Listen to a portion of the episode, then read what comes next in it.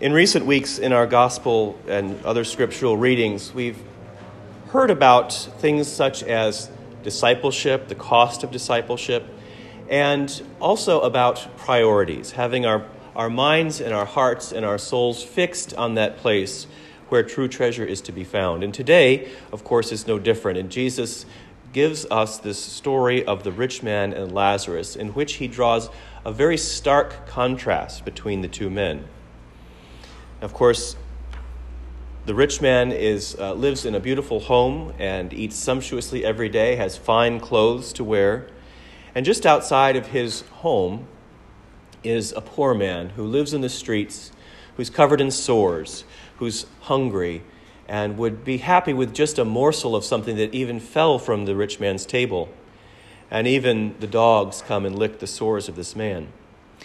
Now, unlike many other, image, other images that we get in Scripture about uh, days long ago, sadly, it doesn't take a whole lot of imagination to picture this scene today, does it? One need only to go, you know, really, to almost any city, but especially as close as we are to, to New York to see at the, at the, on the sidewalks, on the dirty sidewalks outside of these uh, gleaming, glistening towers that are filled with beautiful multi million dollar condos, we have our modern day Lazarus lying there with sores, oftentimes with a, a dirty dog or two uh, with them. And sadly, our Lazarus today is often someone who offered his life or her life in service. I'm thinking especially of our veterans who uh, are damaged in some way because of their service to our country, and then come home and find a system that is ill equipped to care for their needs. And because of, of, of mental illnesses, PTSD, they cannot keep a job. They have trouble, and the, the bottom falls out from underneath them, and they wind up living in the streets and reviled.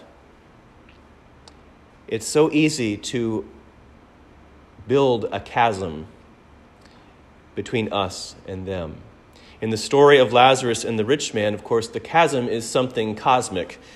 And Father Abraham says to the man in Hades, This chasm has been fixed so that none of us can cross over to you, and you could not cross to us. But in our lives, as in the, li- as in the life of the rich man in this parable, there are chasms that are created, that are manufactured by us in order to keep us from others.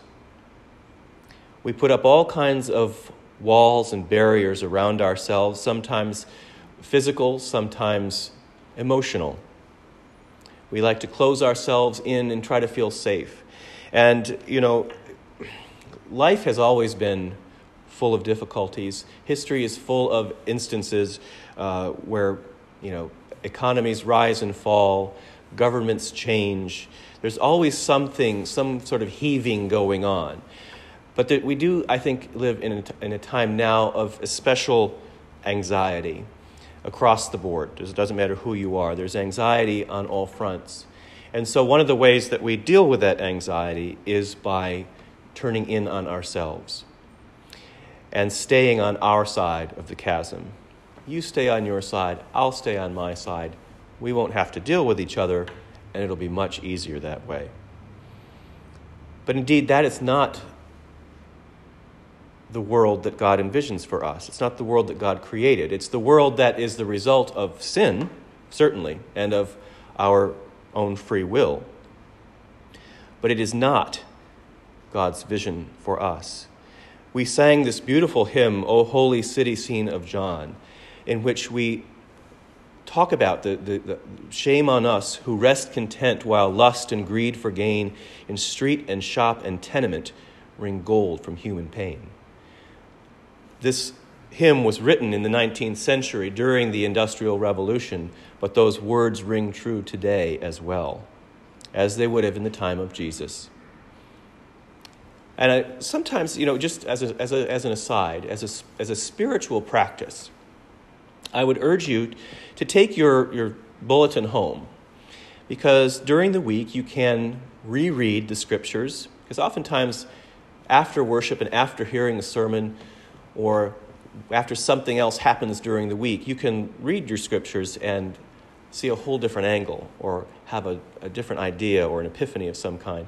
But also, read the hymns.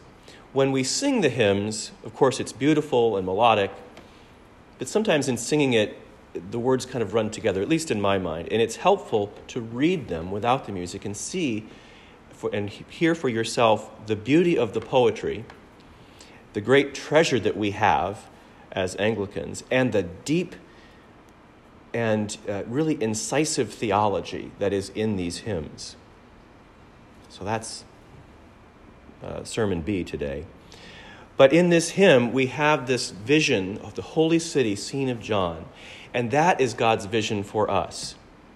That beautiful city where uh, the, the human spirit is lifted up. That beautiful city where we care for one another. That beautiful city where all the barriers we, we put up race, class, sex, age all that disappears and we are one in Christ because that is the whole point of Christ's sacrifice of himself on the cross.